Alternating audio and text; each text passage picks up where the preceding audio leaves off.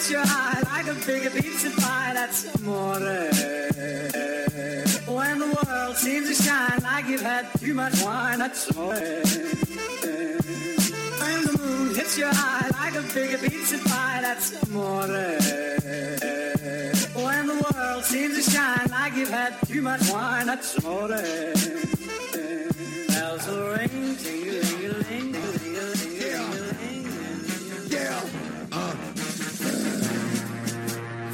Gon' give it to you. Fuck, wait for you to get it on your own. Gon' deliver to you. Knock, knock, open up the door, it's real. If the non-stop pop out and stainless steel. Go hard getting busy with it. But I got such a good heart that I make a motherfucker wonder if you get it. Damn right, can I do it again? Make homegrown shine. I'ma keep it written. Got a four wheel drive. I'ma keep it written. I party all night. I'ma keep it written. I'ma keep it. Work hard like I should. I'ma keep it. Yeah, it's all good. I'ma keep it written.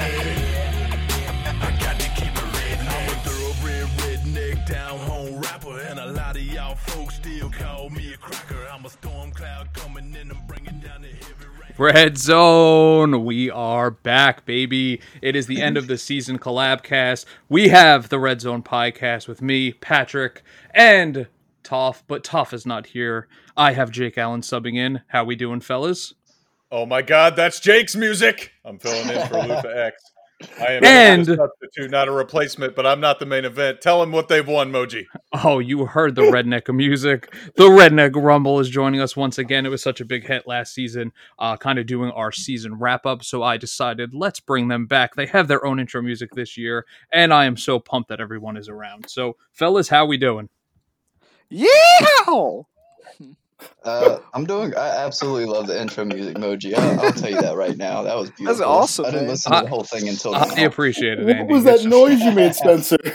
That's, I that's thought Spencer was Bay. yelling.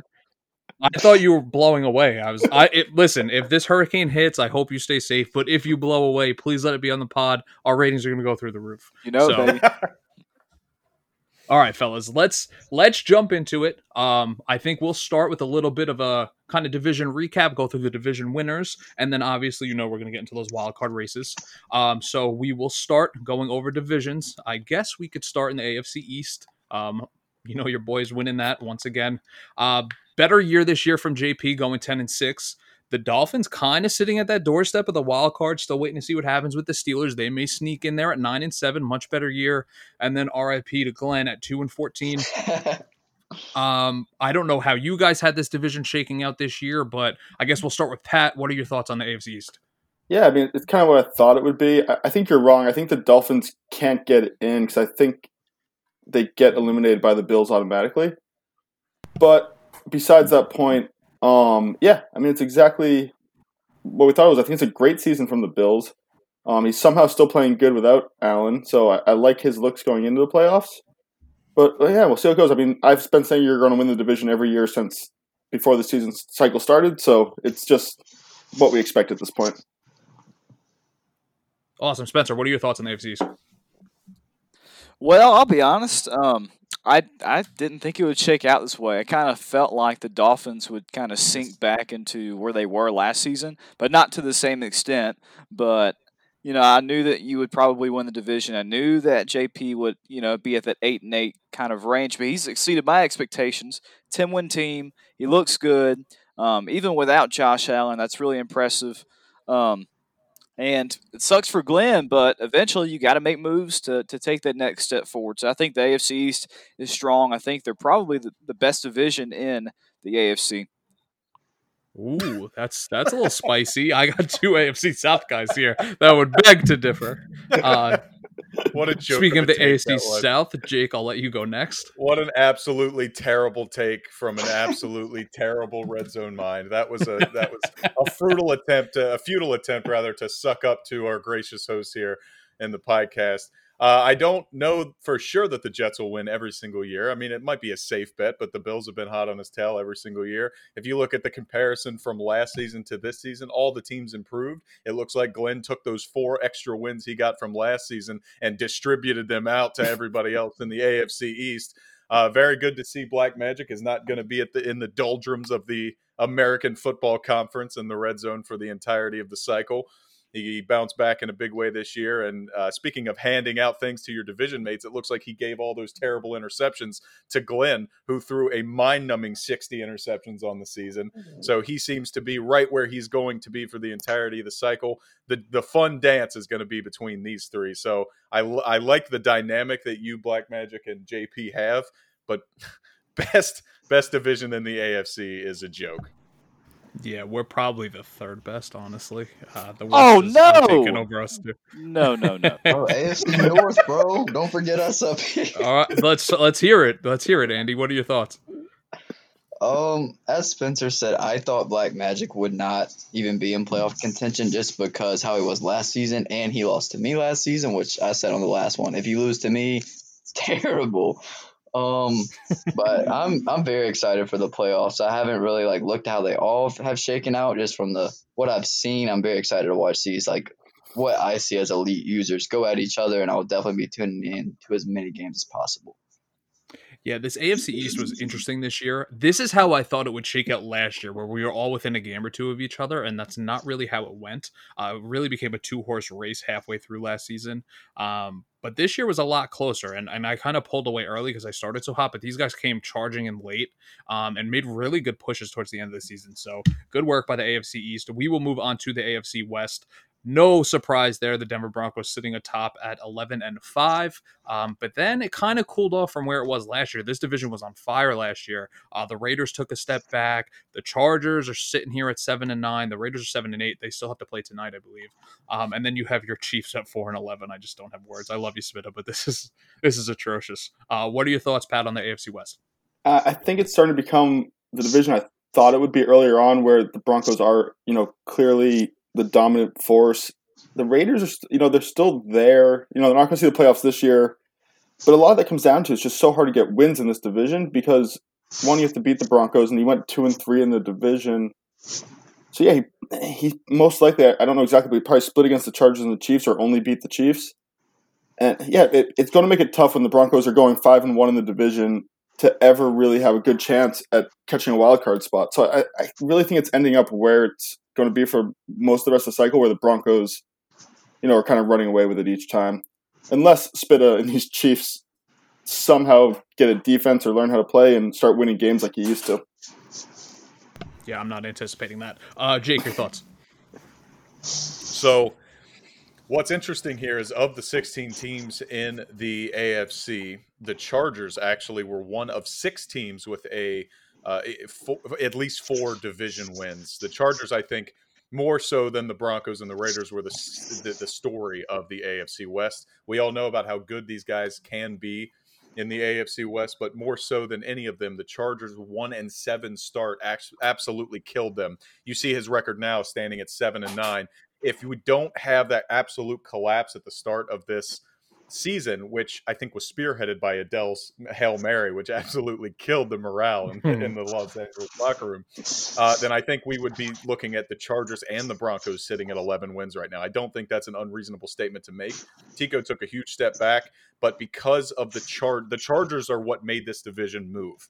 Uh, Aston's always going to win 11 games. He's always going to win 10 games. He's always going to be there. The Chargers are what led this to be a balanced division this year. I don't think that's going to be the case going forward. I'm going to give my benefit of the doubt to the Chargers moving forward, and I think he'll be up there with Aston, bouncing back and forth for the remainder of the cycle.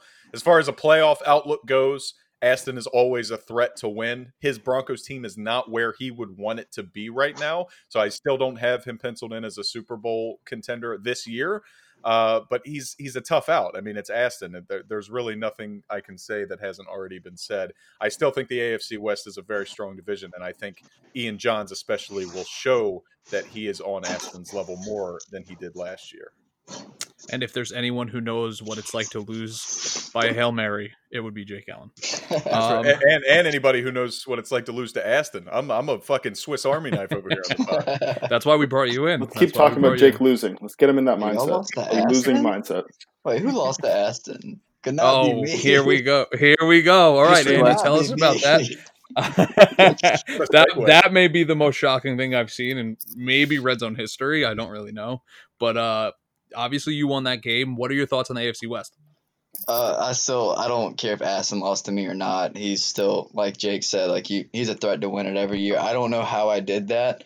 Um, I went into it with a different mental game plan, but um, like he brought up the things about the Chargers. IJ is pretty good. I've only played him like once since I've been here, but uh, uh, I Aston's gonna. I think Aston will do well. I don't know if he'll win the Super Bowl though. I don't. I just don't think he can. Spencer, your thoughts? I'm going to go ahead and put this out there early. Um, I have Aston losing the Super Bowl, but I'll say that the AFC West has taken a step back, and like I think, like you hit the nail on the head there when Ian Johns took a step back. So did the rest of the division. We knew that, and I had more faith in Spitta this season than I did last time. I didn't think he would be as awful as he was in season one. There's no way he could have done that again, but he proved me wrong. Um, and Tico, unfortunately, did take that step back. Um, but I, I mean, you can say all day long that you know Aston is going to run this division. He is, and it's already been said. But um, I would like to see more from this division next time around. Cool. Let's move on to the AFC North. Pretty surprising, and you got him credit. Somehow, Prue slept his way to a ten and five record. I know he's playing right now. Do we have an update on that game? Uh, I do not have it up. No. Prue is down 13-20 in the third quarter. So he's down seven in the third, plenty of time left. Um, he is playing the Steelers, who are sitting at eight and seven, trying to scratch and claw and get to nine and seven after starting eight and zero. Um, and then you have your Ravens at nine and seven, and I can't believe the Ravens don't win this division every year. And then Andy with four and twelve. Is that Let's better than last year? I think it's better than last Better. year. Two of them were AP. Don't be don't be misconstrued. Okay, all right. So we'll start with you. What are your thoughts on your division? I know obviously you have the most experience playing these guys. Uh, you know what? do- What do you think about uh, how this shook out? Um, I like of course everyone's gonna see blueprint up top. King John did surprise me. Um, just from last year, I can't remember how. I know I beat him once. I don't know about the second time, but I didn't think he would make that big of a jump to even be. Would he start like eight and zero or whatever? Um, Mhm. Prue just has a really good team, like running back wise. If he can make Baker Mayfield serviceable as he's been, um, he could make it to where he is now. And then I'm just sitting there playing games, having fun with Joe Mixon. So that's just how the division's been since uh since the uh, cycle started. Yeah, we know you like Joe Mixon. Unfortunately, I didn't know that he he got uh, his dev trait reversed, but was so we'll get to that. off. We'll get to that later. We'll we'll get to that. Um, yeah, I mean, I, I'm definitely surprised that you know this kind of shook out the way that it did. Uh, Jake, when you look at the North, did you see it coming out this way, or, or did you have it? Uh, you know, probably. I mean, I'm sure everyone probably picked Baltimore going into the season to win. Where were you at? Based on general roster strength and history of what I've seen in the red zone, I did pick Baltimore to win the AFC North. I did not expect King John's to come out 8 0, but I said it when he started in his hot streak that it was all a fluke. And it was like, if you look at the actual numbers and you look at how he was winning and who he was winning against, you could tell there was going to be some regression. When you start 8 and 0, though, you have some room for error you don't have a, enough room for error to lose the next eight games, or it, he hasn't lost to Pruitt yet. So the next seven games. Uh, so I he landed about right where I thought he would. The Steelers team still needs a lot of work, especially uh, with the way he plays with last year Fromm and this year Haskins. Uh, the one person who's impressed me, and it started from last year, is Pruitt. Like I don't understand how he's doing it. You talked about making Baker Mayfield serviceable. Forget serviceable. He's an MVP candidate. 32 touchdowns, 15 interceptions, and that's 15 interceptions during the Madden 21 cycle, which is equivalent to like nine in most other cycles. The dude does not make very many mistakes. He's got an incredible backfield, and that's what's propelled him to the start of the division. And I would argue that at the right blueprint is regressing in the way he's uh, primarily focusing on the development of his rookies instead of trying to win football games. Uh, that the Browns would be the favorite heading into season 64, no matter what Pruitt does in the playoffs. I don't hate that take. Honestly, I'm, I'm kind of right there with you. Um, it it's just it's again blueprints just doing things that you don't expect him to do and just focusing on things you don't expect him to focus on. And yeah, I mean nine and seven's like a it's an okay record, but with that roster, like this is a 12 win team. You know, I mean, I, I know he lost a couple pieces. He tr- made some questionable trades, and I know he, He got won that 14 last year. I don't think it's acceptable to drop that that that far. I, I think you have to win at least 10 games with how strong that roster is. Yeah, I I don't know, man. Um, Pat, what are your thoughts? Yeah. So with the Brown, how many AP games did he win? He, yeah, it was two Just two. Okay. That's and a sim, And a straight That's- sim. I, two AP games see and a straight sim. and just a straight sim. They never played. There was never a scoring. They disconnect. Uh, no, did he? No, I That don't think the- their schedules matched up. That was the right. Steelers. That, Uh, I don't know. I remember advancing, and it, wa- it was a straight sim from the very beginning. I don't Okay, know. If so- played. Three wins. Three wins that he had nothing to do with. I just the Browns team's great, and they're going to get their chance at the playoffs here. I just don't really have them as the top team in this division normally. I think the, I mean the Ravens clearly took a step back this year. I'm, I'm not sure why. Um, and he's been quiet about it, so it, happens. But I actually like the Steelers. You know, they went eight and zero on an easy roster, an easy schedule, and then I played them about six times this season, and he, he has a good setup. He's getting he has a great base of how he's running the ball. I think he just has a few things to work out in the passing game. But if he figures that out and gets a more well-rounded passing game, I think I could you could see them take the big step forward. So, and literally, I think they could become the NFC North champions going forward this year. We're, we're going to see what the Browns can do in the playoffs. I don't expect a whole lot unless he gets an amazing running game and combine that with Baker going off. And his defense should play good no matter what. So he is scary. You- don't really want to match up with him. But, you know, I, I see the Steelers taking a step forward next year. Hopefully the Bengals, you know, figure out how to split their carries and going forward do a little I didn't better. have a And problem with that, man. I didn't get a suspension. what are you talking about? we'll we'll get there. We'll get there. All right, Spencer, your thoughts before uh, while we wrap up the AFC North. Man, Andy, I need you to to play better. Okay, like I want you to do well, bro. we'll get bro. to this. We'll get to this. We'll get to Hot this. meat kettle. I have But- things on my chest. We'll get to Here's it. the thing, Spencer man. telling someone to play better. Hey, We'll get to it. I'm a Are cheerleader. talking, bro. I'm a Toff is cheerleader. freaking dog leashing you through your division. Hey, Toff would dog walk anybody in your division, and that's facts because King Uh, John is beat dog walking people, and he's not even on the sticks. Have you beat Have you Aston? beat- Get outta If here. you beat Aston, yes. He's using his brother's way of arguing against him. I love it. Yeah, I don't want to Sounds hear like that. Have you That's the most Aston? beach argument ever. It's horrible. You ever ring? Where's y'all ring, brother? oh my god. I'm sorry. Which one of us in here beat Aston? Oh, cool. It's me. All right, I will Thank you. use Just that checking. until the day that I walk out of red zone. I swear to God, with the Bengals. All right, listen. Uh, this is being honest. I, I I really thought King John would do better than he did after starting eight 0 I would expect him to get to somehow ten wins. He has not done that, and he's got a good defense. He should have, you know, he has a, a mediocre quarterback. He's got a good running game. He didn't split carries right. Whatever. We can talk about that all day long. Blueprint has to be better with Lamar Jackson. It, it is what it is. And he's got a good team, and he should be winning this division by a landslide. Pruitt looks good. He's playing conservatively. He's making smart decisions. His defense looks great. He's got, you know, Myles Garrett. He's got Denzel. They're making plays, and this team and this roster, if they have a good coach that season, is they're going to do well, and that's why he's in the playoff position, and the others are not. I agree. I, I think it's impressive. Like Prue has figured out that hey, my running game is elite. I'm gonna use it. I'm gonna lean on these guys. He's got that two headed monster back there, and he sets himself up to make safe, smart throws, use the play action, and put Baker in a good position to be successful. So I think you got to give him credit. As sleepy as he is, he's done a great job of you know. I mean, these last six wins he has, I don't believe any of them have been AP or anything like that. Uh, I'm pretty sure that was earlier on in the season. So He's done a great job. Um, the Steelers, see, like even if they make the playoffs, as good as that team is and as good as he's played, I I just don't trust Haskins to do it. I don't trust him to get it done when the pressure's on. Say he's down a touchdown in late in a playoff game, like is that the guy you really want marching your team down the field? Yeah, sure, anyone can lob it up to Claypool and hope he out jumps four guys, but you know that stuff's only going to work so much. Um, I, I I didn't love the trade when he made it to go get Haskins. I kind of still don't after seeing him play this year, but we'll see how it pans out for him moving forward. Haskins is still very young.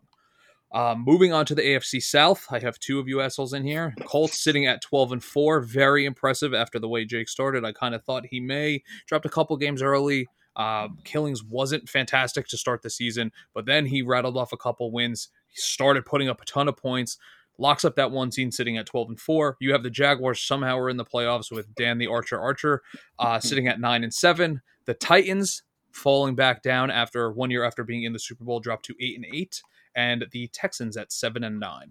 Um, I guess we will start with Pat here. Don't bring up Archer, but please give me your rundown of the AFC South. I won't bring up Archer. I'm happy you gave his full name in the announcement. But yeah, I mean, it's easily the most well-rounded division in the AFC, maybe the entire NFL. Um, because you know the Texans in last place in the division, sitting at seven nine, very easily could also be a playoff team that people would also not look as an easy out. So really, the way you look at it, the fact that the Colts went five and one, losing to the Jaguars in the division, is super impressive. Because none of these games are you, we don't have a team where you can just kno- knock off a win like you do in some of these other divisions. So to sit at twelve and four, five and one in the division, super impressive to you, Jake. Um, I hope we get an Alamo in the playoffs. Maybe we'll be so lucky. Enjoy your bye week. But uh, it's crazy. I, the fact that the Titans dropped off like this, you know, I, I benefited from it. You know, I easily would have been in a battle with him for the playoffs. But yeah, it, it just shows what this division can do. He went two and four in the division, and that's why he's not, you know, he never had a shot at the playoffs. It's a tough division, fun division. I think we're going to see every one of us, unless Killings just becomes amazing, every one of us win the division at some point, and they have all of us have multiple playoff runs. And you know, I like how it's set up right now, and I wish the best of luck to the Colts and Jake. yeah, as long as Pat finds a quarterback, I think he'll be all right moving forward. Uh, Jake, what are your thoughts on the AFC South? So uh, the only other division in the entire red zone that I would consider on the AFC South level right now, competitively from a pure football standpoint, would be the NFC West. And I know Jim is sitting at the bottom of that. We'll get to them later at six and ten. But if you're talking about the best division, you don't have any easy outs. You don't have a, a Glenn or a Terry or sorry, an Andy. You don't have those under four win teams. You know Oh, what I mean? he's So, sitting right here. Pat, Pat's, Pat's absolutely right. You got he can to be improve. disconnected. Lucky. He's Glenn got has a tough improve. out. Got I want to hear. He's He's, better improve. two and eleven. Glenn beat me. Glenn beat me, but we'll, we'll, we'll move on. Yeah, so, how?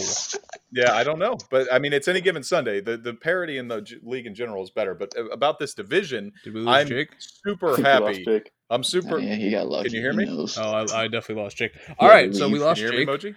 me, Oh, Jake's back. We lost Oh, you for a I'm minute. back.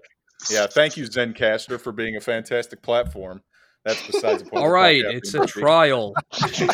so listen, so this this this division, this division, I compare Pat to Pruitt a lot, and you can take that as an insult if you want, Pat, but I don't think it is because both of you guys are number one and two in uh, backup running back rushing yards. You were number two, and then of course he had number one, and you both had a thousand yard rushers. The way you play is very very similar. The only difference is you have a much worse quarterback and you make much worse decisions with that quarterback. But you don't need to use Dan the Archer Archer as much as Pruitt needs to use Baker Mayfield. So it's a balance.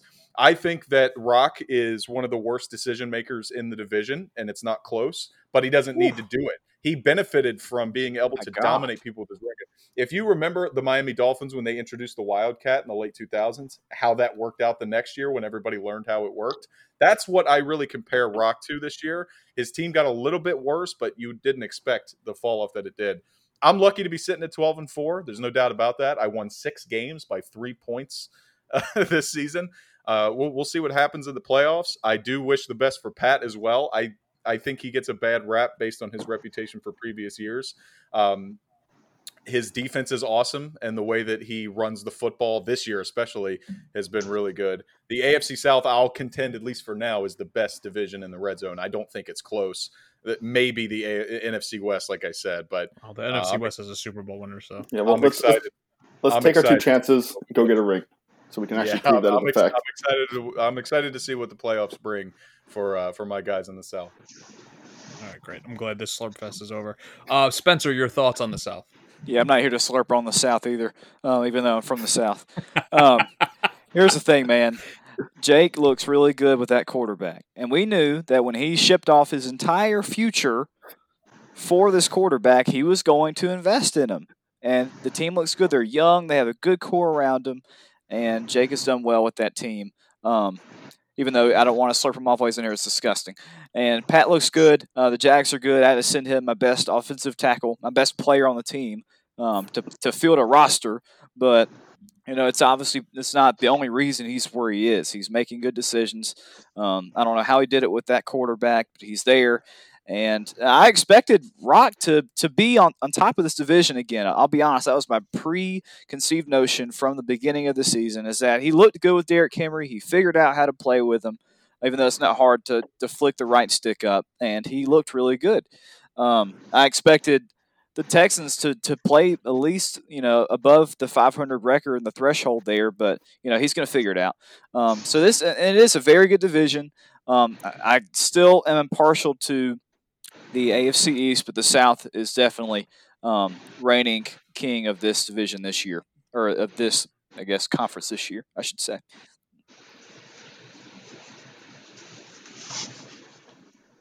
And we will finish up with Andy. Your thoughts?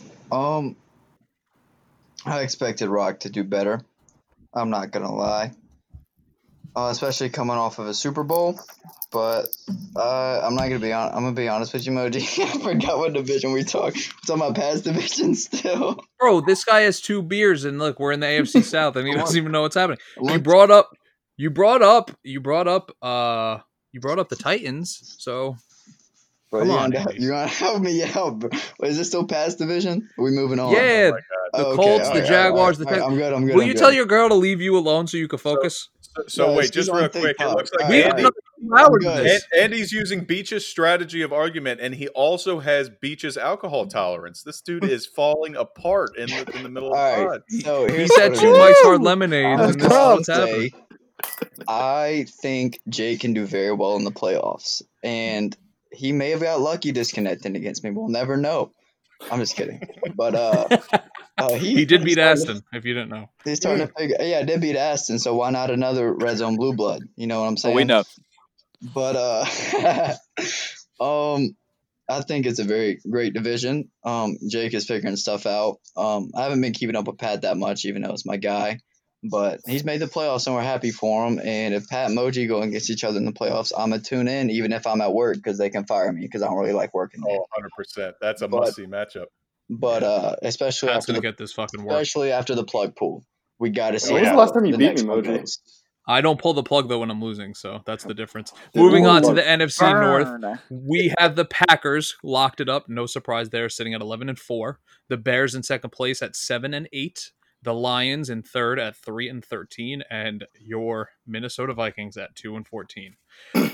kind of how I predicted this shaking out. I expected the Lions to take a little bit of a step forward, maybe win 5 or 6 games this year. Uh, the Bears kind of right where I had them. Um, was hoping maybe he would improve a little bit, but I know he did, you know, traded me Allen Robinson. That's not going to help the offense. He lost to Tarik Cohen. That's also not going to help the offense.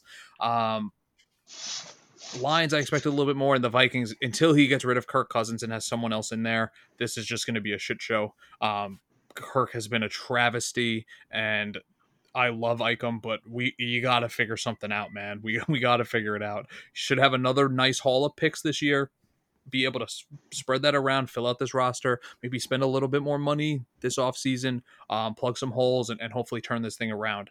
But uh, you know, to me, this was no surprise really how I thought it would shake out. Spencer, what are your thoughts? I think we all knew, um, and we've beat this horse to death already, uh, especially in our last podcast. But Lefty is going to win this division 99% of the time. And he's proved that again and again because this roster is very good. Lefty's been there before. He's been in the playoffs. He's uh, he's been a division leader, you know, his entire career, at least that I've known, and he's pretty good at Madden. And the other guys, um, I, I like the Lions roster. I thought he would do a little better. I like their secondary, and Wofford played pretty well for the most part. Um, but you know, Beat Ovens, you know, he's he's flirting with the 500 level record. It's pretty awesome. Uh, you would never expect that from Beat Oven.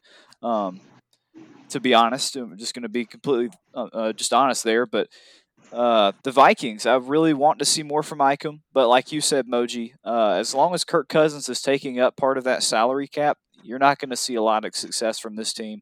Um, what is he going to do with that pick? That's something to watch this offseason. Um, but yeah, we're going to be having the same conversation next year. Yeah, and I didn't scout quarterbacks, um, obviously, but I don't know if there's a guy that's even worth taking in the first round or two. I'm not sure. Um, so it'll be interesting to see what Ikem does there. Um, Jake, what are your thoughts on this division? So there is a quarterback worth taking in the first round, but definitely not at the number one overall pick. We kind of alluded to it earlier on in the Discord chat. We think he may trade that pick, and I think it would be a good idea. I don't think quarterback's his issue. Kirk Cousins on a ratings side is is not a bad player. Uh, you would expect him to be a little bit closer to the one-one touchdown interception ratio. Let me give you a stat here because I'm trying to give stats for each division. Uh, other than Lefty was the least intercepted uh, user in the red zone this year, at 10. Lefty threw 10 interceptions all season long.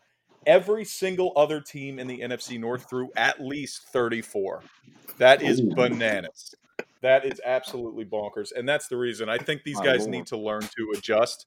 They need to stop throwing it downfield. We're not playing Madden 19, Madden 20 anymore. They need to learn to take these real life checkdowns. Like sometimes you got to take a one or two yard pass, and they're not understanding that clearly.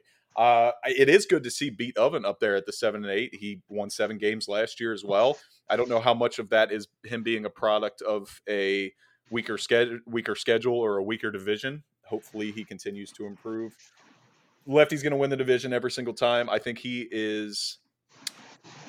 I he's in a he's in a position much like Aston in the AFC right now. So I I wouldn't pick him to win the Super Bowl if I had the choice based on the other teams that are in the NFC. But he's always a threat, just like Aston. I think everybody can agree with that. Yeah, absolutely. And and you know, you kind of say that going back to beat, but it's like he wins games every year that are like, holy shit, did he really just pull that off? Right? He he gets like at least oh, yeah. one of those a season, sometimes two of them. So I mean, with some weaker competition, in his division, I think that this is going to be his new like average, being around anywhere from that like six and ten number to maybe nine and seven. You know, if he has a, a little bit of a better year. So I, I think that's kind of where he's at. Um, he's not a two to three win team anymore, which is nice. It's nice to see him start to progress a little bit and you know start to inch closer towards that playoff territory. I know he's still got some work to do, um, you know, but it's good to see that at least it's not another cycle of him just kind of beating his head into the wall, winning two games, and you know picking first or second in the draft. So I'm I'm happy with that. Um, Andy, before you fall asleep, can I get your thoughts on this division? um, like everybody said, Lefty's gonna have this all year. I don't see any other team competing with him, especially how the Vikings have been going. Um, the Lions have been iffy as well. They just traded for they got D Ford and he tore me up, but I don't under really understand why because I don't see him competing. And the Bears, that's that's a tough team to get if you ask myself because they don't really have that guy on offense and like you're really just stuck in the middle of like rebuilding, I guess. And I personally just don't like Mitch Trubisky and think he's garbage. But uh I think Lefty's gonna have it all year. I don't remember the score to our game, and it doesn't matter when he plays the Bengals, but I know he walked me all game. So uh, that's my thoughts. Isn't Trubisky in New Orleans now? Yes. Bro, give me a break. Who was my backup? Who was his quarterback this year? Did he start Foles? Who do you? Nick, Nick Foles and Ryan Fitzpatrick. I know. I saw okay. Fitzy a couple times, either, and it kills me way, seeing him in Chicago. Either way. Oh, oh don't either way. Hold on, hold on. Now I got to stop you before you do any Fitzy slander. So choose your next words carefully. I'm not saying Fitz. Like I love Ryan Fitzpatrick. He's a fun guy to watch, but in Madden, like especially with that offense around him, what's he going to do? You know? I agree. I don't hate that take. Patrick, your thoughts? Yeah, so Spencer, next time, just say Lefty's going to win it 100% of the time. 99% just isn't a possible statistic. Like, Who what, knows? The what are we Lions playing, might step up. Well, yeah, but then they win it one time. He's winning it eighty percent of the time. Like 90, we have to play hundred seasons to get to ninety nine percent Oh, of the time. if whatever. losing one. The suck Like just, Such a piece of shit. just like throw out a re- realistic statistic next time. But yeah, I mean, he, he he's going to win. Uh, this mute button, continue, I swear to God. Patrick. And and by the transitive property, which I just learned from Andrew, lefty's greater than Aston because you know who did who did Andy beat? Exactly, Aston. bro. That's Who did I'm Packers beat? Andy. So yeah, uh, clearly Packers probably the number one team in the league. Um, but yeah, they're going to get a shot every time to go to the playoffs. I just don't think they're ever going to win it. Like kind of like what Jake said. It.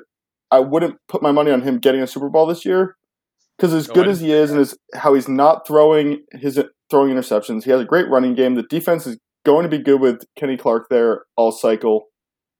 I just he doesn't overpower teams and I, I think that might be an old thing I believe, and maybe it's different. I haven't played him in a while, but I still just kind of believe that he's not going to get it done when it matters. And then you look at the Bears, who just blew off a game because they can't make the playoffs, and lefties playing AP. I just he's going to get wins against the Lions and Vikings. He's not going to get a whole lot of wins elsewhere. He went.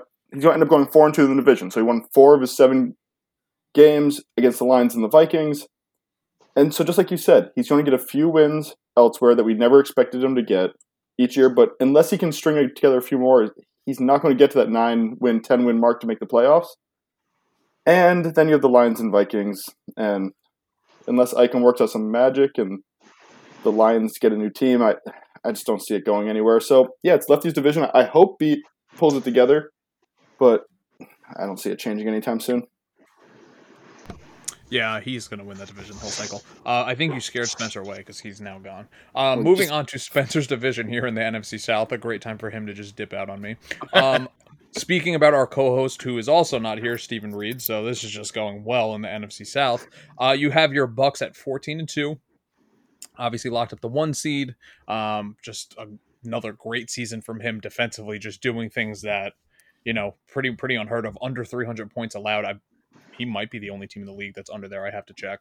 Um, you do have the Panthers with a much better season this year, kind of rebounding from a league sitting at nine and seven. You have those garbage Saints at five and eleven, and then we have the Falcons at three and thirteen. Kelly just has not figured it out, and he is struggling mightily. Um, I, this is really outside of the Panthers being nine and seven. I probably had him more in that seven and nine range. This is really how I saw this one shaking out. Um, you know, Reed just steamrolling everyone, and hopefully the Panthers do make the playoffs because I think he's done a lot of good things and he's played really well this year. So I'd like to see Malik get in. Um, I don't know if that's going to happen. It's going to come real close with these tiebreakers and stuff. Um, oh, Spencer's back. Spencer, can you hear us? You might have He's his not. mic. You might have his mic muted. Look in the bottom. It's, it shows All a Andy, thing. do your best Spencer impression and break down the NFC South for me. Uh, I saw Toph walking us from the beginning. Uh, I knew my team was going to be bad when we got rid of Drew Brees, but we wanted it to happen. Malik really impressed me coming, getting close to the playoffs. And I don't know what, being Aston's best friend, I don't know what Kelly's doing. That That's was pretty a lot good. better than I thought. Oh, that was so good. All right, now give me your A breakdown. southern guy doing a southern impersonation is the best.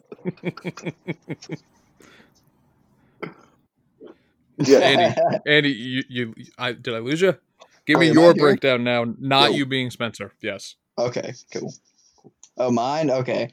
Um, Toph is Toph's been doing really well. I I think he's in my Super Bowl prediction. I gotta look at my notes in a minute. Um, I I don't expect Spencer to do well. I I watched him play in the red zone before I was in there, and I wasn't. He lost every game. I'm not gonna lie. um, Malik surprised me just having that Panthers team, but he does have McCaffrey. And uh, Kelly, I like from what I understand, Kelly and Aston are friends, right? Am. I wrong? So I thought he would do better. I thought Aston would kind of show him the way, but I, he he'll get stuff. He's got some old guys like his best. This is so disrespectful because he doesn't understand the history here, and I No, fucking love it. I'm not gonna tell him. I'm not gonna tell him either. Keep going, Andy. No, this Wait, is great. me. Keep going. Uh, No, know. no, keep going. Keep going. Okay, so I, but he does his good players are aging. Like Julio's up there, Matt Ryan. I don't even I don't even know if he's still there since I got Definitely, definitely still playing. He's in All right, Tampa. dope. All right, Stop playing with me. but uh, He No. is the Bucks' backup quarterback. No, I'm, I'm I'm serious. He's in Tampa. are you actually? Well, all right. Well, Yes, 100%. that's just how I saw it playing out. Spencer's trash. That's my last take. All right, good. Uh, Jake, your thoughts? So the uh, the NFC South unfortunately has become a one team division. Malik showed a lot of improvement this year.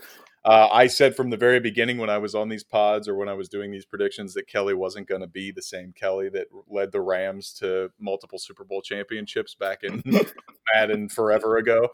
Uh, but you know, it, I'm st- I'm I'm actually impressed that that Toff has been able to hold down the fort in this division, even after the regression and the loss of the players that he had. It'll be interesting next year because I think he is going to get another good quarterback. I don't think we're going to get a rebuilding Toff where he's playing with these 67 overall QBs. Um, he's not quite as careful now as he's going to need to be going forward.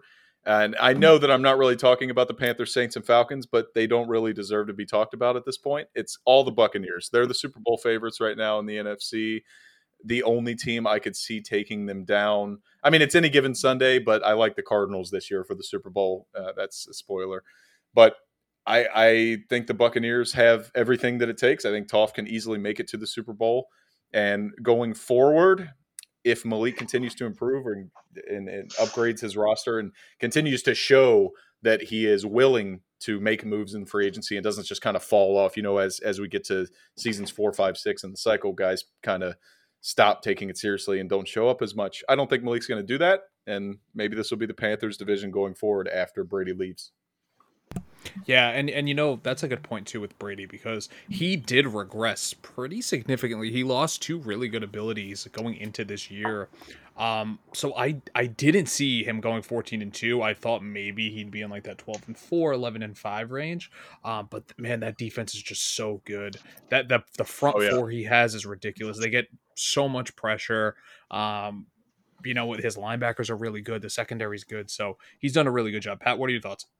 Yeah, so Spencer, you know this is a sim league, correct? Like, how do you disrespect the dome like this and go one and seven at home? Like the, the Saints don't lose there. Like, just I, I don't understand how you do that. But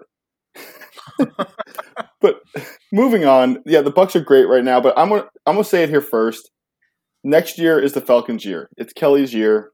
He has his rookie quarterback. Year for what to pick first? What what are we talking about? No, to win this division, he's going to come in. He's going to win the division Are- next have year. Have you gotten into Andy Stash? What? No. So you look at what he did this year. So he drafts the rookie quarterback, not one of the best in the draft, but he clearly went out and made an attempt to try to dev him. He he didn't. He's not going to succeed at it, but he threw for almost 3,300 yards, 30 touchdowns. But then you look at his running game, and he has Todd Gurley, and has this, and Todd Gurley ran for two touchdowns.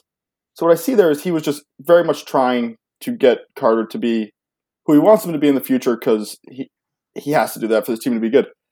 I think he's got there. And so I think when he comes back and he gets the running game together and he stops throwing the interceptions because he's not forcing the ball passing and he gets back to smart throws, he's not going to be a 3 and 13, 13 team anymore. He's better than that. And the Bucks are going to take a, take a step back. Even if he gets, like, fills a hole at QB, it's not, it's, you're just half filling that hole. Like, so he's going to come into the playoff race. The Saints are going to drop to the bottom of the division. If the Panthers take a step forward, there's a possibility, but I see them taking a step back. And I think it's going to be a battle of the Bucks and Falcons, kind of how I thought it would be when the cycle started. I didn't expect, like Jake did, that Kelly would be this bad. But I think going to the third season is when he's going to finally pull back together, have his team kind of where he wants it to be a little bit more, and the Bucks are going to be falling apart. I honestly don't think the Falcons are winning this division once all cycle. Um, Spencer, are you with us? Real Spencer. I'm here, guys. No, I don't He think said he's is. here. I don't think he's Is here. it my He's in go? middle of a hurricane. Yeah, There let's you go. go. And I have no blocks emoji, so if I seems- get a Oh cue, yeah, I can't he hear can't but- hear you, so we'll have to Yeah. relay your stuff to him. Please do. Okay, so I'm going to do my take real quick. The show, Um, but, all right, Zencastr. Toff did a really good see job. if he can speak. Uh, once It's again, Zencastr. He's in a hurricane. division. Tom Brady's really right good. now. Oh, I can't hear him either. That's so weird. All right, Oh, go ahead, God. Spence. This app, man. right, Spencer, go. Am I good? go. Okay. Good. All right. So, Toff ran this division. Um, I don't think anyone is surprised by that. Uh, I really thought Kelly would take a step forward. He didn't. Um, he actually did the same thing he did last year, unfortunately. But he's, you know, we've seen flashes of him in the past. I hope he does take the step forward. But I'm really impressed with what Malik is doing. Um, he's actually uh, for one for one of the future segments. I think he's going to be that that team that takes the next step forward into the playoffs. Um, I think with the team building aspect, with the gameplay aspect, he is superior uh, in more ways than me and Kelly are right now. Um, I think I'll still continue to be a third place team. I don't think the Falcons are in a roster position to take any step forward anytime soon. Um, but you know it'll be interesting. I, I could have done a lot better. Um, just a couple of questionable roster moves and ended up making me having to uh, field a roster with a bunch of old guys, and I can't make excuses for being awful. Um, that's what it comes down to. Yeah, it's the truth. So on to the NFC East. I, I would transfer so Moji knows we're back. Um, we got the Eagles. That may never show up on the pod. I don't know. I may have to cut that whole section because if I can't hear it, it's probably not coming in. So go ahead, Pat. We got the Eagles at fourteen and two. It's another very well-rounded division with the Cowboys and the football team. And then there's the Giants. Whoever fucking coaches that team, I think I heard that they said they're going to be great again. I, I don't even know how you could say great again as a thing. But yeah, I, am excited outside the Giants to see where this goes. I think the Eagles have a really good chance to um, make a Super Bowl run this year. Um, I think, I personally think they're the the favorite. I know Jake thinks the Bucks are. I would go with the Eagles, and then the Cowboys took a big step forward this year. I really like what he did. White Greg really, you know, coming together, going three and three in the division, the same thing as the football team. It really sucks that after a long study today, and I'm sure we'll get into it more, that it looks that he's going to miss the playoffs, and Weed's going to get in. Which for anyone in the playoffs, I'm sure they would have much rather seen White Greg.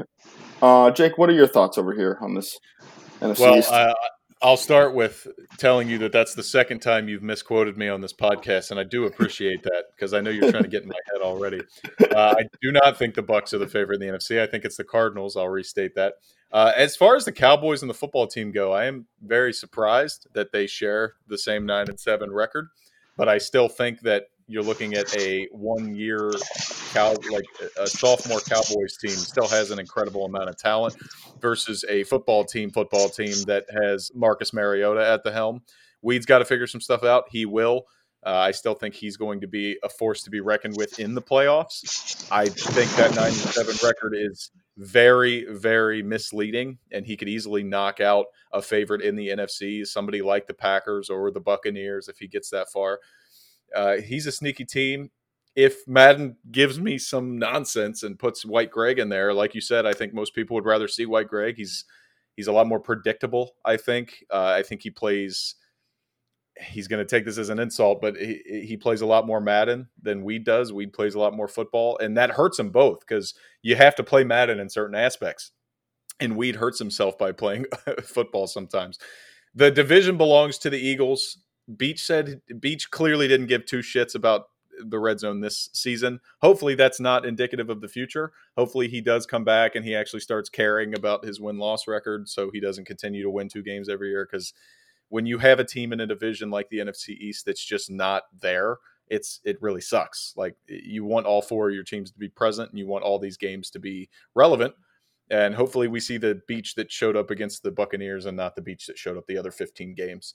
Um, the Eagles are the biggest threat here. It's not even close. Miles Sanders is a freak of nature in the passing and the rushing attack, and Adele doesn't make mistakes at quarterback. That's the biggest thing this cycle. If you can maintain control of the football and you do not throw interceptions and you do not fumble the ball, you're you got to be a favorite to win every game that you play.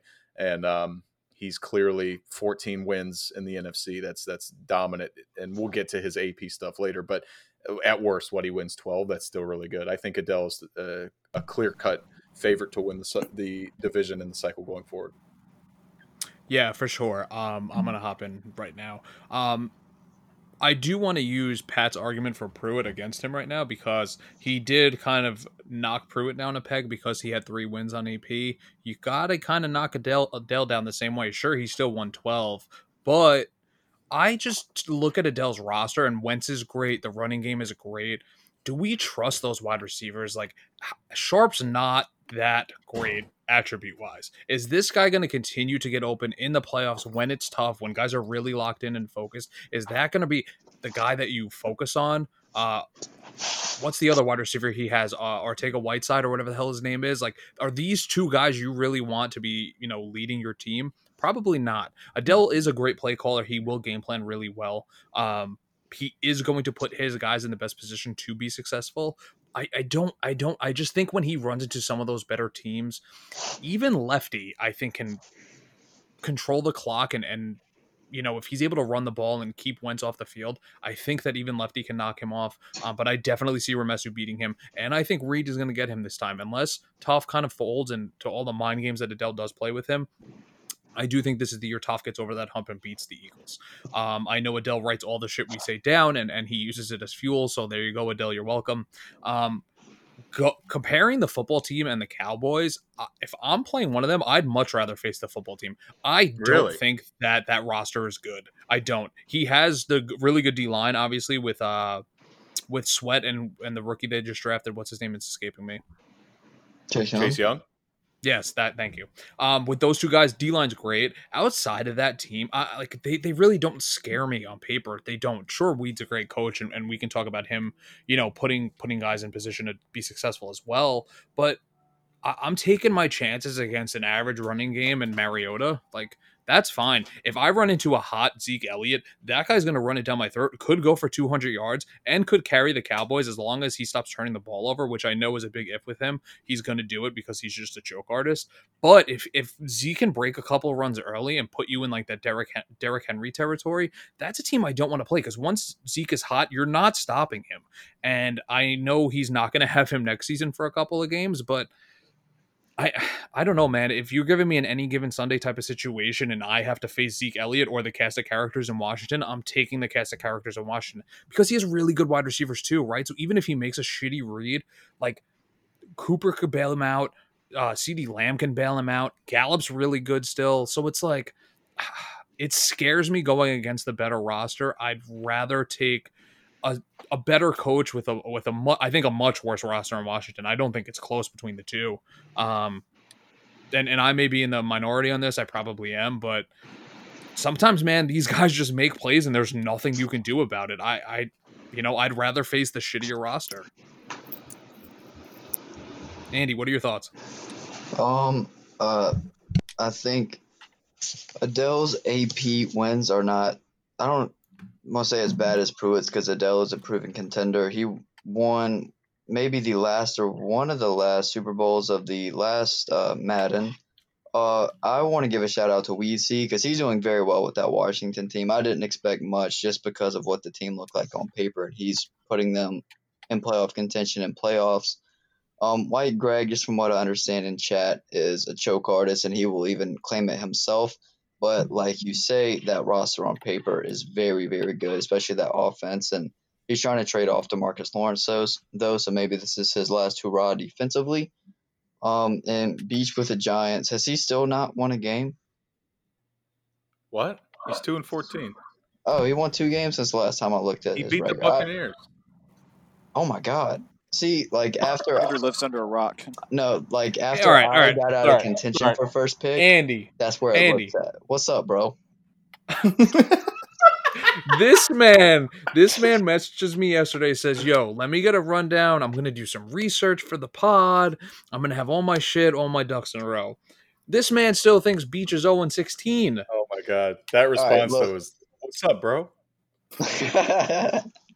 but no, I like Beach is in the tough. He's got Saquon. I knew on. I know on the podcast y'all talked about him trading Saquon.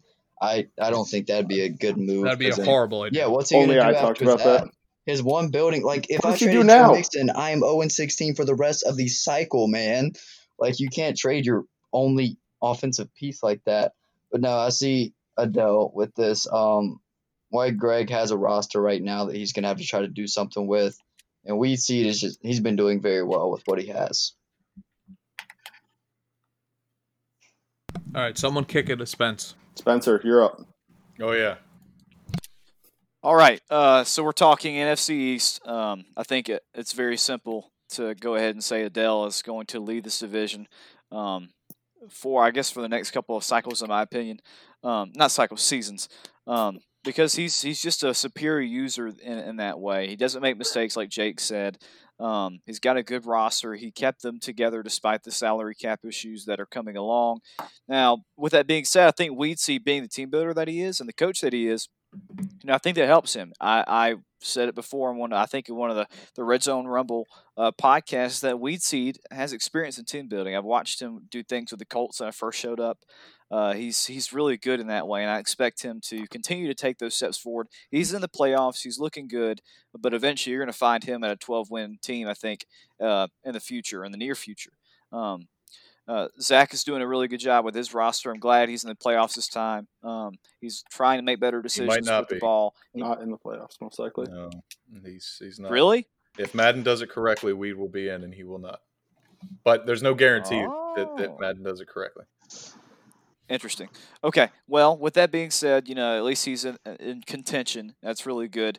Um, he gave the ball to Ezekiel Elliott. That's an easy, safe bet. Is going to going to score the football even with the suspension and stuff. And you know, Brandon's going to eventually, hopefully, put this team in a place where they can win some games. Uh, he's got a great defense right now, or he's a very young, good defense that will potentially become very good at some point. Um, and if he builds around Saquon and that offense, he's going to be fine. So I think the NFC East is shaking up in the way that we thought it would, um, but it hopefully become more competitive as we go forward. Thank you, Spence. Great take, Spence. Whatever it was.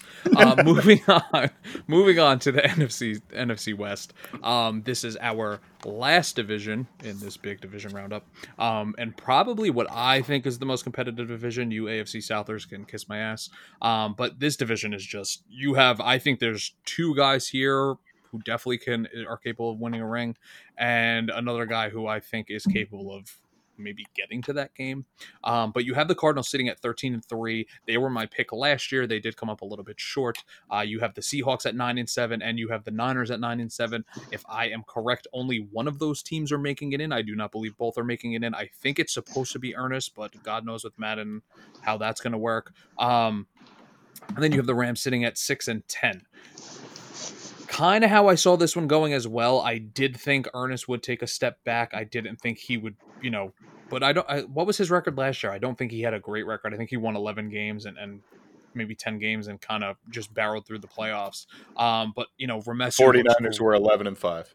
where they did. He did win 11. Okay, cool. Yeah. Um, Cardinals look great. Murray's just he's probably my pick for MVP. Uh, he's been fantastic. Um, the guy does it all. He's got that team firing on all cylinders like I thought he would. Um, you know, Cad, pretty good year at nine and seven. Um, you know, was hoping for I was hoping for less, but I anticipated him doing a little bit more. Um, how did you guys see this one shaking out? This is such a hard division to you know kind of put your finger on because I do think that any of these top three guys are capable of winning it at any given year. Um, Jim is kind of just along for the ride at this point. You know, he's got to fix some things on offense. The turnovers for Jim have been absolutely atrocious. It's it's like he closes his eyes and pushes a button. Um, he's kind of in that Glenn territory, but not as bad. But it, it's been rough. Um, Jake, where how did you see this shaking out, and what are your thoughts? So I'm actually going to argue in the contrary a little bit later in my take. But to start with, the Cardinals do have the MVP of Red Zone for season 63. I think Kyler Murray has to be the clear choice. 20 interceptions is not great, but it's it's Madden 21. This is a new cycle. We have to kind of adjust our standard. 20 is pretty good, especially when you threw 40 touchdowns and you were a threat on the ground, moving the football in uh, a multitude of other ways. The NFC West, when I was coming in, I thought Jim would actually. T- I thought this would be his year. I thought he would step up. I was on podcast saying he would actually win the division in the first. That will never. He will never win a division. Now, It's now this is this is before this is before Ernest came back. To be fair to me, even if Or- Ernest didn't come back. I don't I, that I, matters. I know I know that, especially in hindsight, that it's not a good take. But Jim still won six games in the most competitive division in the NFC, and like you said, it's arguable that they're the most competitive division in the entire league, especially when you look at their number two and their number three. All three of these guys, the Cardinals, 49ers, and Seahawks, are interchangeable in where they land depending on their roster strength in any given year. The Cardinals ended up being on top this year. Kyler Murray has developed more. Their young guys have developed more. And Remesu has found a way to capture this great roster that he has and turn it into a Super Bowl contender. I've said it many times. I'll say it again. They're my favorite to win the Super Bowl this year. I think Remesu will get his first. Ernest is a threat to knock people out. you you said it, Moji. I have to agree with you. He only won 11 games last year. Nobody expected him to be the dominant force he was, and he won another ring. So this division is going to be super interesting. Um, I need Jim to not be the worst decision maker in red zone history, like he has been this cycle so far. Uh, you want to talk about Glenn? Glenn was worse this year, but last year he was significantly better than Jim, which is not a good thing because he was still terrible. Jim has to stop throwing interceptions, stop throwing bad balls.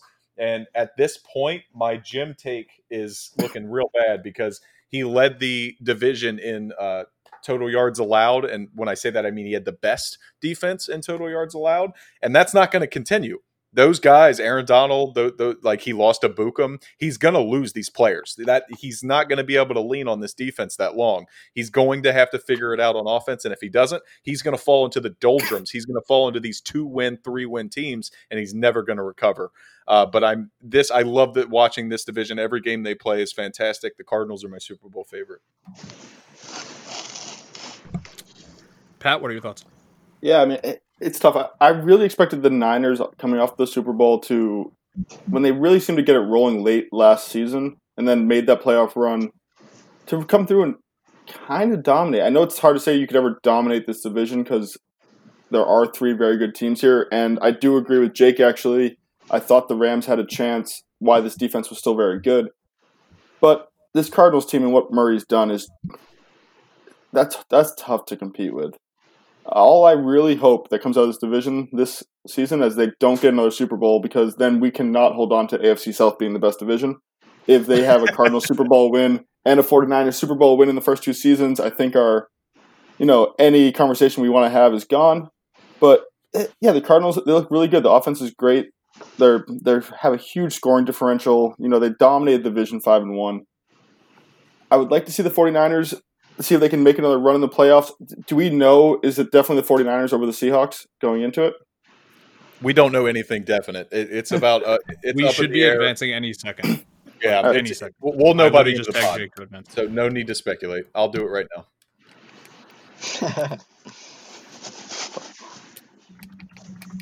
Spencer, let's hear your takes. Yeah, Sp- Yeah, Spencer, let's go let's kick it to Spence and then we'll kick it to Andy. So All right, Andy, so he's done. um, talking the NFC West, uh, I, I like Jake. I um I chose the Cardinals to be the Super Bowl winner, the Super Bowl representative uh, of the conference because Ramesu has done an excellent job with Kyler Murray.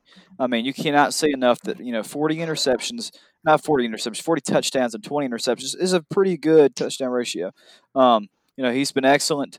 Uh, he's built this roster, um, or I wouldn't say built it. He has developed this roster very well because they have a bunch of young guys. Um, he's using them to their, you know, using to his advantage, and he's playing very well. Um, I like. I wanted Jim to be better with his Rams team, but the weird part about it is, you know, Goff is such a demanding player in terms of salary. Um, I'm not sure if he's going to be able to bring in a, a, a spectacular talent to add to uh, moving the football. But the defense is still really good. He's got Ramsey, he's got Donald, he's still got these pieces. Um, hopefully, he will take this uh, that next step forward into um, uh, stepping away from what Jake is alluding to, a two-win perennial uh, show showing of those guys. Um, the Seahawks, uh, we like to see Cad in the playoffs. Um, he's he was in my division last year. He's an, a pretty good Madden player. Um, he knows what works. He knows how to use Russell Wilson. Um, and again, you know, you can almost say the same thing about Ernest. He's taking a step back from being a Super Bowl winner, but I still think he has he's a threat in the playoffs. He can still make an impact in some way. Um, and I, you know, I said the same thing last time. You know, I didn't think he was going to make. I thought you know Adele would be the the Super Bowl representative, and he wasn't.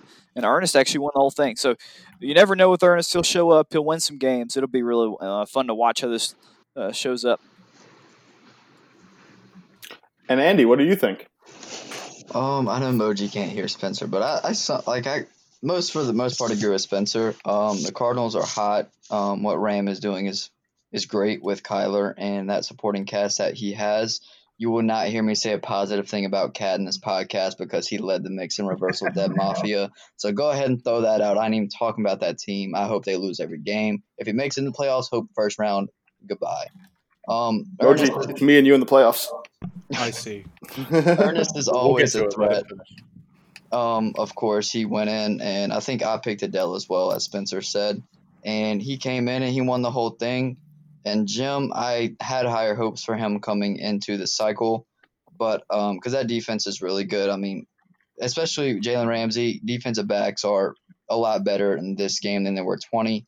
And Aaron Donald, if I use a pass rush all the time with Carl Lawson, so if he did that with Aaron Donald, I feel like he uh, that defense can be really stifling. But uh, that's that's how I see like Ram. I see Ram leading this. I hope Cat never does. I'm gonna say that right now. All right, so that's your divisions, red zone. Oh, Sorry, we just advanced literally. So let's break down these wild card matchups now that we have them and don't have to speculate. Um, the Cleveland Browns will be hosting Black Magic and the Miami Dolphins. You have the New York Jets hosting the uh, Jacksonville Jaguars. Oh, let's go. have the, Let's the go. Broncos hosting the Bills. Then you jump to the NFC, and surprisingly, three of the NFC West teams have made it. The Eagles will be hosting the 49ers, which is probably hands down the best first round matchup. Um, then you have the Cardinals hosting Washington, and you have the Packers hosting the Seahawks, which is that's a pretty juicy game too. Uh, so these are some really good games in here. Um, how do you guys see? I guess we can go game by game, kind of see how they're shaking out, give your predictions. Um, I guess we'll start with Jake. What are your predictions on Browns Dolphins? Okay, so I think it, it would be best to move this along to just pass to each person and have them give a quick take on each game. I'm going to go with Dolphins Browns. Are you changing my show on me? I, I, I I don't want it. I to. I, don't Dick. want. I don't want to, but I mean, we're already in an hour and five minutes, so Oh, it Just real quick, quality let's real quick. We're going to do wild card weekend here. Dolphins and Browns. I'm taking Pruitt. Uh, Black Magic in his current state of affairs is not built for the playoffs. He's going to throw three picks. He's going to be out of there. I'm going to go down to Eagles 49ers. That's the number one game of the playoffs. I, I need to watch that game. I think that game could result in Adele being out in the wild card. I'm not going to pick the 49ers, but it's something to watch. Jets and Jaguars would be my number two game just because of the history, the personality. I'm taking the Jets. I don't think Pat, like Black Magic, I don't think he's built for the playoffs in his current set. I think he needs more pieces, especially getting rid of uh, Dan the Archer Archer. Uh, Ramesu's going to run over the football team because of what Moji alluded to earlier in the general roster strength. Bills and Broncos is interesting, but without Josh Allen, I don't trust the Bills in any way, shape, or form. And then Seahawks Packers is super interesting because, like Niners Eagles, I think Cad's offense, his his deep offense, can uh, actually run the Packers dry because Moji has said it a million times. When Lefty gets down early, he does not play well, and and I think you can back me up on that, Moji. So. Cad, if he gets up maybe 14 nothing early in that game, the Seahawks could be walking into the divisional round. So I agree with you on every single prediction except for the last one. I Okay. think that against that Packers defense, Cad is a little too reckless with the ball.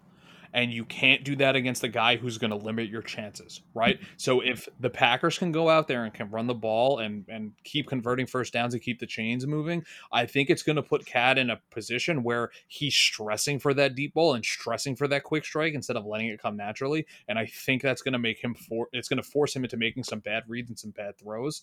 And I I just don't see. I just think the Packers defense is too good for that. His corners are too good, and I think they do match up pretty well with Seattle. Right? He's got good cornerbacks over there, and man. uh, He's got Wagner and Jamal. It's, it's such a back and forth, right? Because those guys are going to stop the run pretty well. So it's it's tough. I gotta go with lefty in this one. I think it will be close. Um, but like you said, if Cad can jump out early and start hot, I do think that spells disaster for the Packers. Pat, what are your thoughts? Yeah, um, it, it's tough. So start with the Browns and Dolphins. I'm actually going to pick the Dolphins. Uh, I just don't. It, the Browns are clearly the better team. I just I have faith in Black Magic to come in and win this game. I, I have no backing behind it. It's just how my gut feels. Dolphins, Eagles are going to run through the Niners. I just I think it's a quick win. Jaguars, Jets. I mean, it's just history's just going to repeat itself. I'm going to beat you. So it's Like you have like three wins ever. yeah, and it's the last three times we played. I, I don't, I don't even beat me in forever. So you know, it's not going to change now. Football team, Cardinals. This is a tough one. What? That's the easiest game of the whole schedule. Going to go Cardinals. I need to make it seem somewhat difficult. I don't know. Broncos, Bills, Broncos, and the Packers Seahawks. I think is the hardest one to figure out here. I agree. I agree with everything Moji said. I think he could get Cad panicking if Kenny's coming through the middle quick. He's not going to get the passes off. He gets behind. He's not going to be able to get to a running game. And Lefty's going to control the ball. He's going to eat the cl- clock up, and he'll win the game. But if the Seahawks can jump out to anything, they get a quick turnover, they get a forced fumble, they get something to give them any sort of lead early on, and it re- just reduces the risk of them getting behind. I think if it becomes a shootout and the Packers have to force it, I see the Seahawks winning the game. So it's, it's a really tough one to decide. If I had to pick, if I was putting money on it, and it was you know minus three and a half Packers, I'd have to take the Packers. If the spread's much bigger than that, I, I'd go with the Seahawks. All right, let's kick it to Spencer and then kick it to Andy. Spencer, you're up.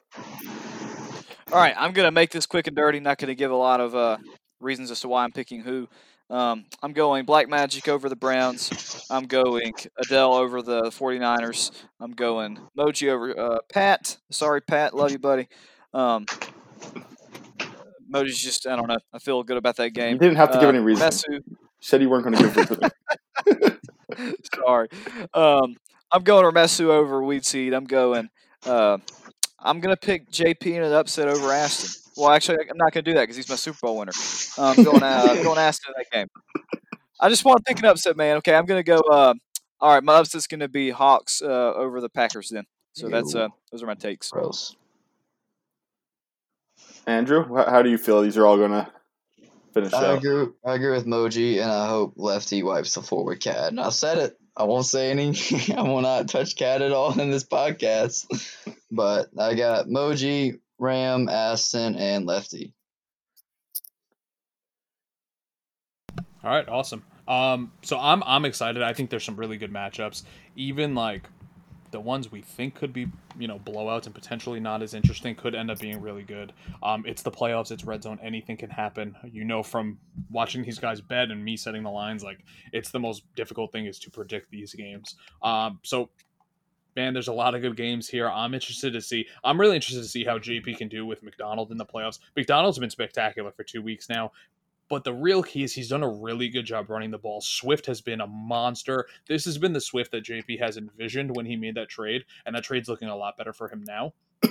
Uh, Swift has been really good. As long as this guy can stay healthy and stay on the field, I think JP has a chance because he does play really good defense, and that defense is tough.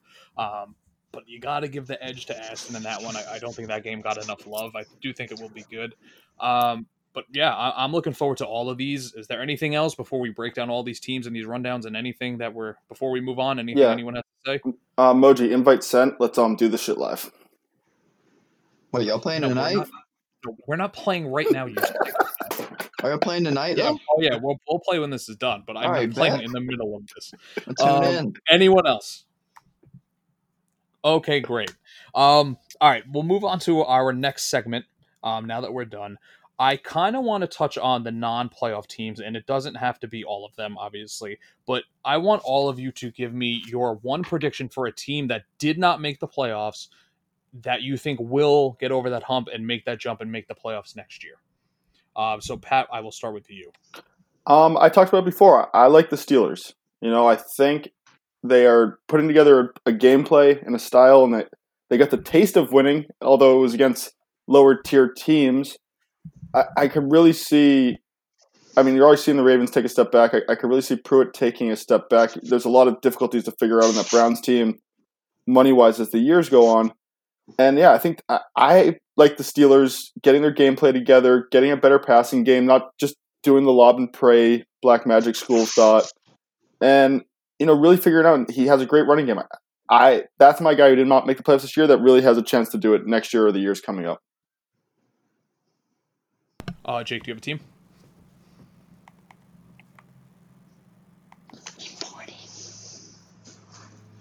Is Jake speaking too? And can I not hear him as well? Jake's muted. I can't hear him. Jake, all what's right. up? Yes, no, no, sorry. I, I made it no secret uh, during our coverage of the AFC West that the Chargers were my team. I still think they are. They're going to win 10 or 11 games next year. They're going to blow everyone out of the water with how impressive they look. Those that aren't paying attention to what they did at the beginning of the season versus what they did at the end. I think we're going to get more of the end Chargers, um, much like the Cardinals did this year with Kyler in his third year. We're going into Justin Herbert's third year, so we're going to get a huge improvement there. They have one of the best secondaries in the entire league. Chargers are winning 11 games next year, and they're they might win more. Actually, I, I I'm all in on the Chargers.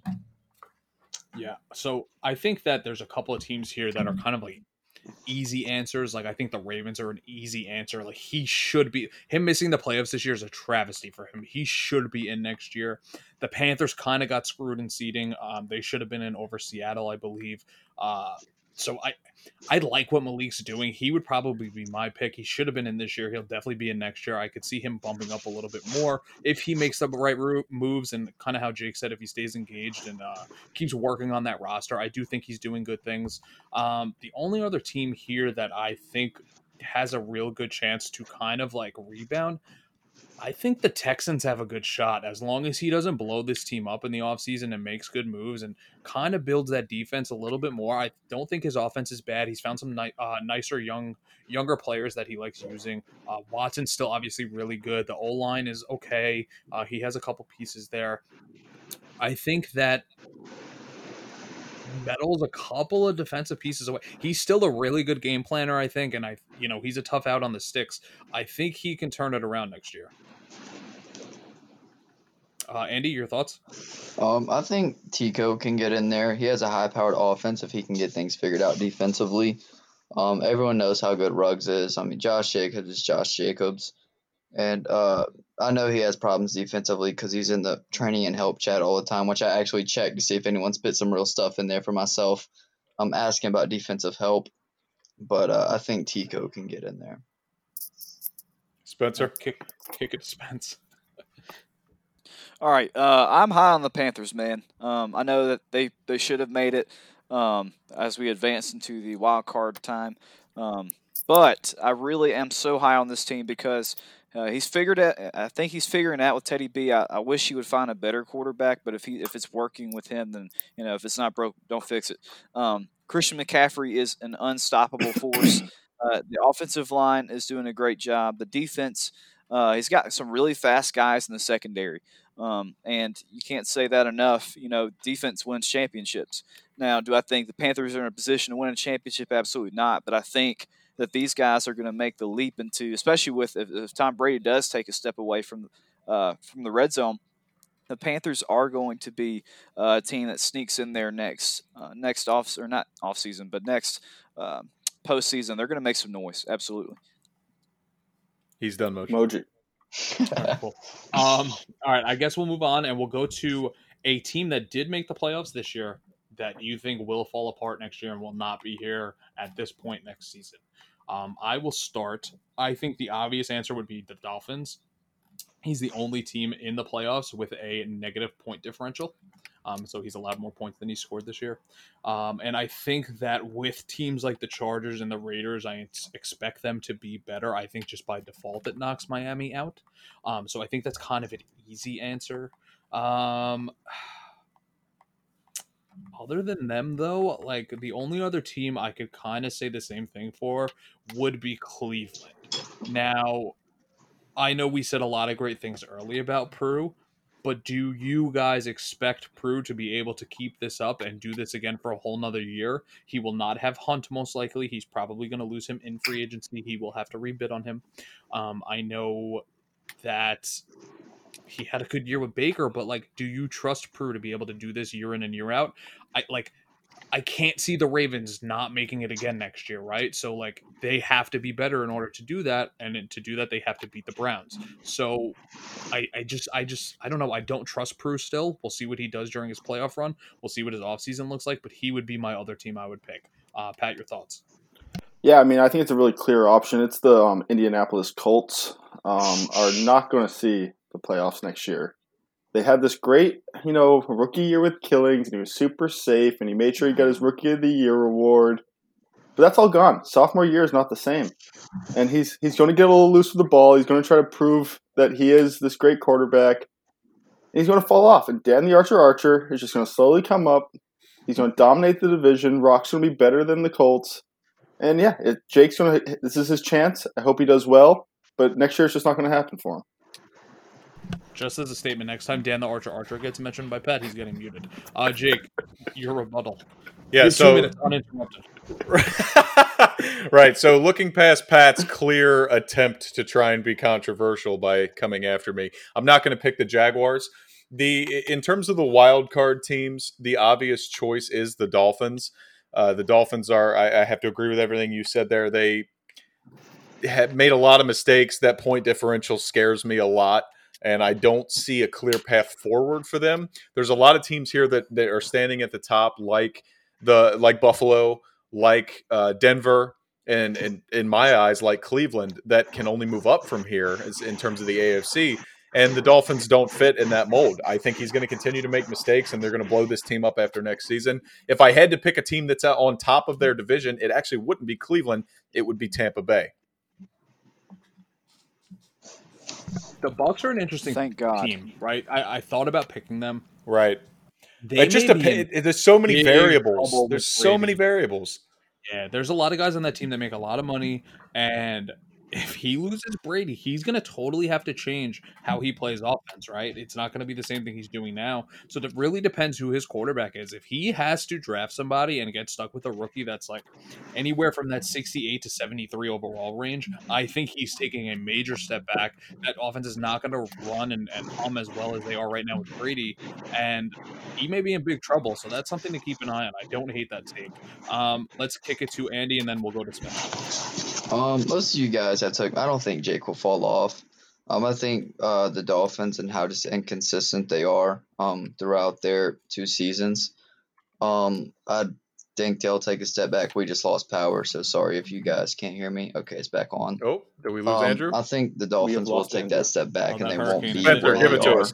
Um, He's just because of the completely inconsistency. power is flickering I as well, also but I'm like hanging the here. Tampa Bay Um, take with So um, Brady I think leaving. that uh, um, if he has to rely on a the run game, Browns, I don't I think, think those he will guys have are uh, that, the imposters especially with a here. rookie uh, quarterback. to put and it frankly, um, um, Jake's that's killing not with against killings, Pruitt but in then any you way, look but at I Spencer think with that Geraldo, and uh, just kinda, like we spoke kinda very second highly guess of him in this yourself way, with but I just quarterback. I So see Blueprint taking another, you know, uh, taking his division back. Um, I think uh, that Lamar Jackson, he's going to uh, Oh, figure out how to play better with him, uh, to use his strengths of being on the ground more.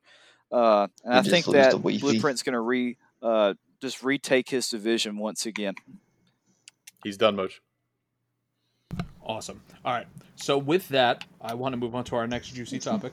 Wait, I And think we're this back. is one that I know will get It says we're going. connected. Um, we're going to talk Says about the connected, season secured. 64 suspensions and possible Hello. dev trait reversals.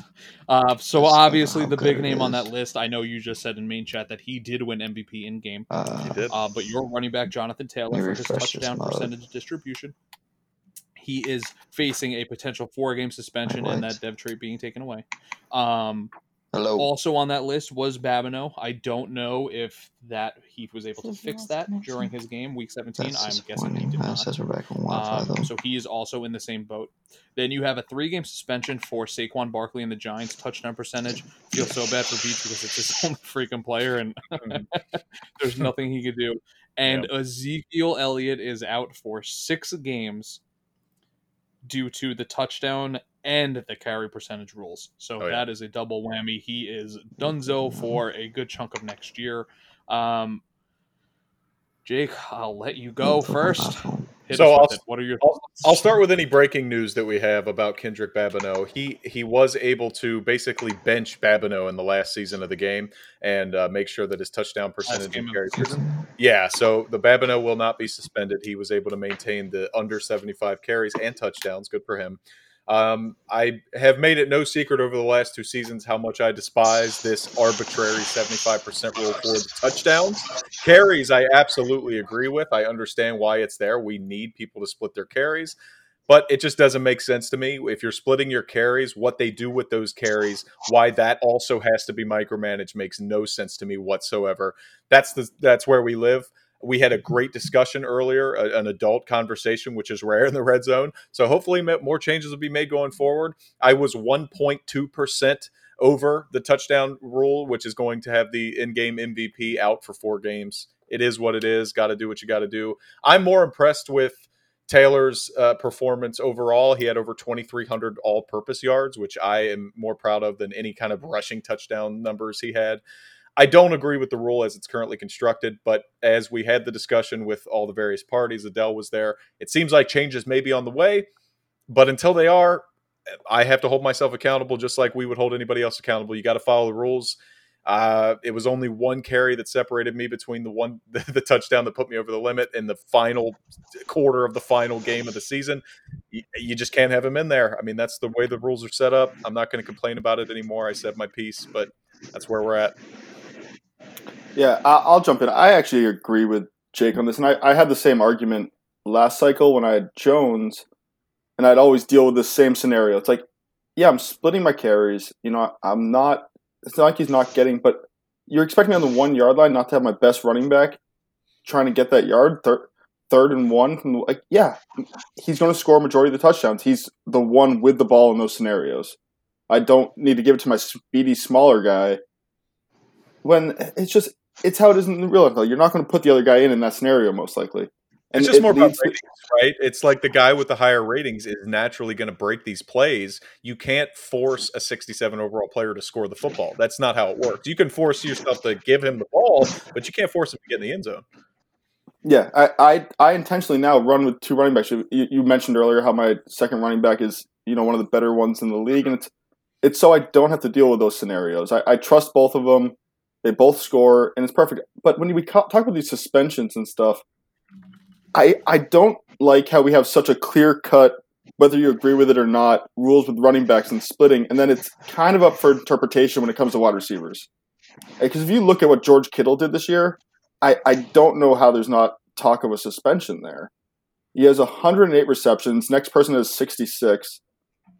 1840 yards. Next guy is 910. He looks at 15 touchdowns to the next person with six. And I understand that's not double digits more. It's off by one, but it's double the yards, 40 plus. It, it's an insane for a tight end to control that much of the passing offense. And uh, it just, that seems worse than what some of the being 1% over what an arbitrary 75% rule is. I, I don't know what everyone else's thought is on it. But, and I'll, you know, I'll hard for. Just, I'll pipe in just one more time, Pat, because I think the point, and I want to double this home as of my perspective, and I think you may share it. We're not calling for George Kittle to be suspended because if you look at that, the distribution, he had like six friggin' receivers with three touchdowns or, or two touchdowns. So in terms of the percentage, it's still fine. It just feels like there's a double standard there. And the, the mm-hmm. double standard isn't held to the same account with running backs and wide receivers. And with the way running backs are used so vers- versatily, uh, what is that word? so the, the, vers- the, versatility that running backs have in real life, I think we, we need to have some level of nuance. There shouldn't be such a, a line in the sand. And I know sometimes you got to do what you got to do because the way Madden does devs, but yeah, we're not calling out George Kittle for the record. I think it's it's all about the double standard. You got to have some kind of consistency, which is what I was bringing up earlier. Yeah, I mean, I'll go next. I I don't want to agree with you assholes too, but I, I do think that, and I kind of brought this up earlier when we were talking about getting rid of dev games. I do think we have a, a tend to over police things sometimes, and the carry rule. I get it, and I get why this rule was made too. Right? You don't want that run one running back who finishes with 23 touchdowns and no one else on his team has any. That's also super lame, and I don't think that's kind of realistic. But you gotta, you know, you got to hope that guys with giving their backup some you know touches because they have to and are forced to that eventually one of these guys will pop one or two runs and maybe score a couple touchdowns uh, throughout the year. Um, maybe we change the percentage. Maybe 75 for touchdowns is you know not right. Maybe you make it 85 maybe that will help. I don't um, hate that. because that because i think that feels like a more acceptable number. I think it's silly that you know, you get a guy like Babineau who can finish with 75% and doesn't get suspended, and then you at 76.2, you know, loses his dev trait and does. I do think that is silly. Um, you know, being that one percentage over just because, you know, maybe your number worked out a little bit differently. You had one extra carry, whatever the case is, just the way the math works you know maybe maybe it's a thing where hey we don't want them to get i think 100% of the touchdowns would be really dumb. I do think that would be silly. Maybe you up the number 85 88 90 even 90 maybe a little too high but you know maybe we just change what that number is and, and make an adjustment. Um, the carry rule i do like where that's at but you know wide receivers too it does feel like they're a little bit more unpoliced than we police our running game And with the way that we kind of lob the ball around in red zone, I feel it should be the other way. We should be encouraging teams that run the ball to run the ball, encouraging teams that don't run the ball to run the ball. I think as a league, we run the ball less in here than you're going to see in real life. Um, guys want to just drop back, and I'm super guilty of it. I want to throw the ball 60 times, and if I didn't have to run, I probably wouldn't. Um, you know, I just I enjoy throwing the ball. You know, I, that's what I like to do, and, and I'm pretty good at it. So um, it, it just feels differently the way these guys are policed that we have our wide receivers who kind of tend to have the crazy games where we're like, all right, what the hell do we need to look into this? And the running back ones, you know, are at the end of the season the guys who are getting suspended. So it does feel a little bit backwards to me. Um, I don't want to agree with you guys, but I kind of have to. Um, let's get Spencer's thoughts and then Andy if he's back. Spencer, what are your thoughts on this? Uh, so regarding suspensions, I think that's really interesting um, that we discuss because Jake talked about earlier in chat um, that there are flaws to the rules that we have in place in the red zone, Y'all hear Um, me? and that's there's definitely no debate about that.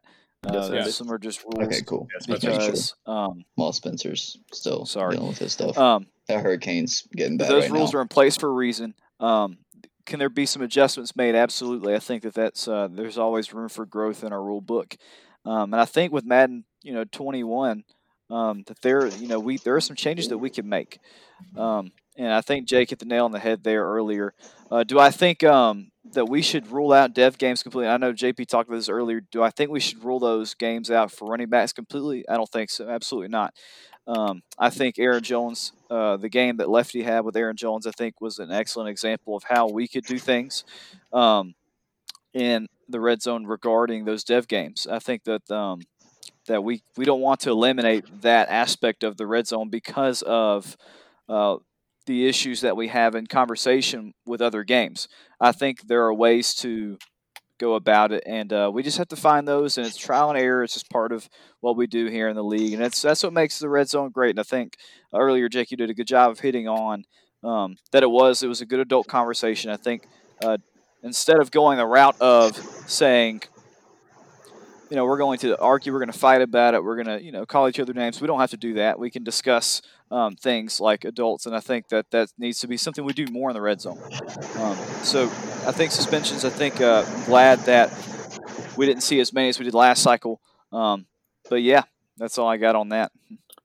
Andy, I know you have a lot to say about suspensions or changes in dev games. What are your thoughts here? So uh, I want to publicly apologize to Spencer. I didn't know he was talking. Um, but I agree with Jake, as in the you can't really control the touchdowns because what if one guy busts a 75 yarder and then like you can't help that.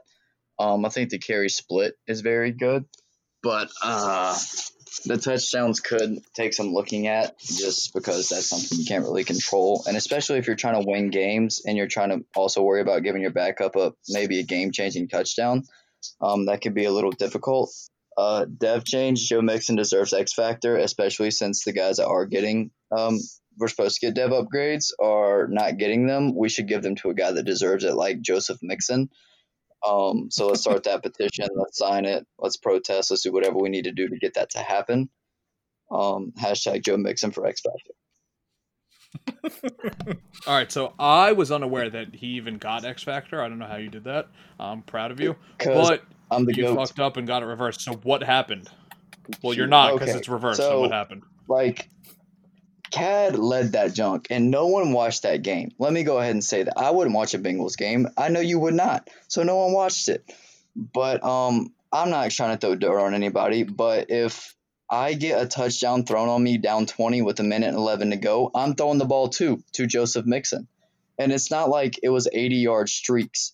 I would try to drive to about the 15 or 20, and on third down, I would throw him a streak route, and he caught it. That's not my fault that he wanted to catch it.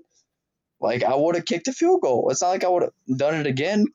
So, and people play me uh, that have played me, Joseph Mixon's the GOAT. He, like Prue said, Mixon is OP, and that is the definition of X Factor, if you ask myself. So that's all I'm saying on this situation. So I, I have one question because you, you do make good points, and I think you went to my school of arguing suspensions because it's the same thing I said when Davante Adams got suspended last year that no one watched the game.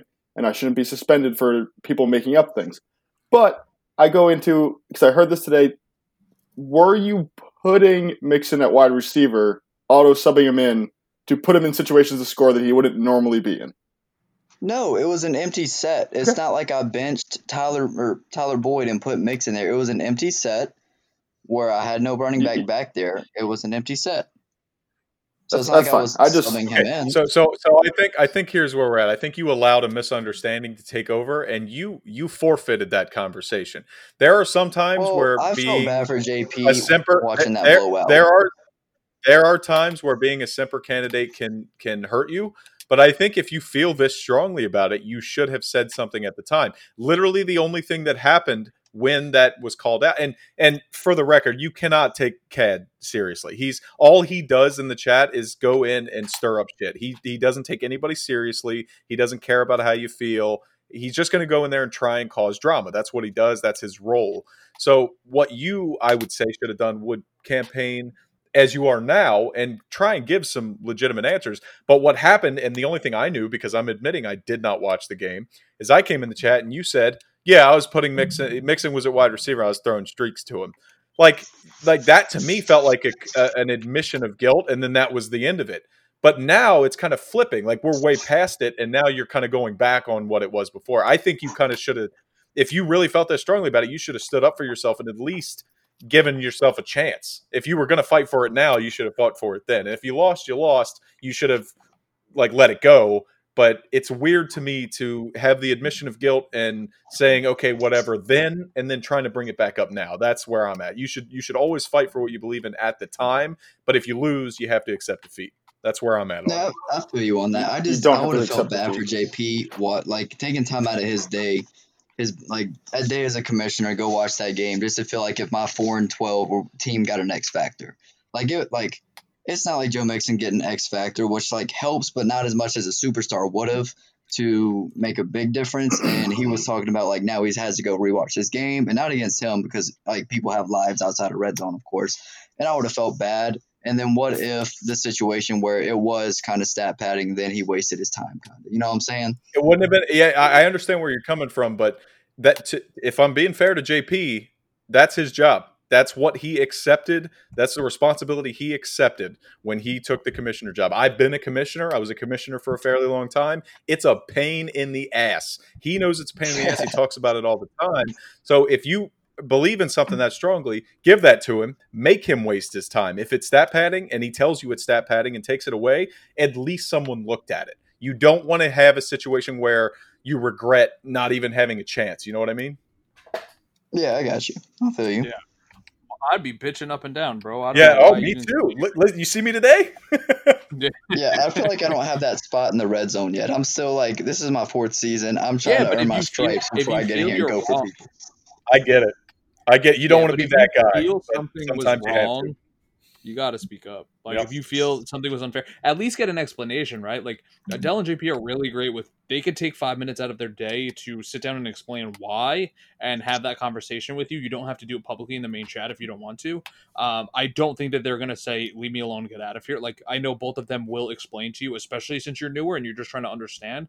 They're absolutely gonna take that time and sit down and be like, "Hey, this is what we saw or this is what was explained to us and then you can counter argue that they're not going to get mad at you for doing so um Nope. you know if you're if you're complaining about something where you're clearly in the wrong and and you know And you're not it could've been letting it go. misunderstanding maybe you didn't understand something like yeah that's a different story but you know i i think that you definitely should have uh stuck to your guns there and put up a little bit more of a fight Hey man, live and learn. but yeah, we'll move on. Next, if he gets another, you know, dev game the rest of the cycle, unless they take them away from us, you know, we'll uh He'll get a dev you game. do. Don't you worry about that.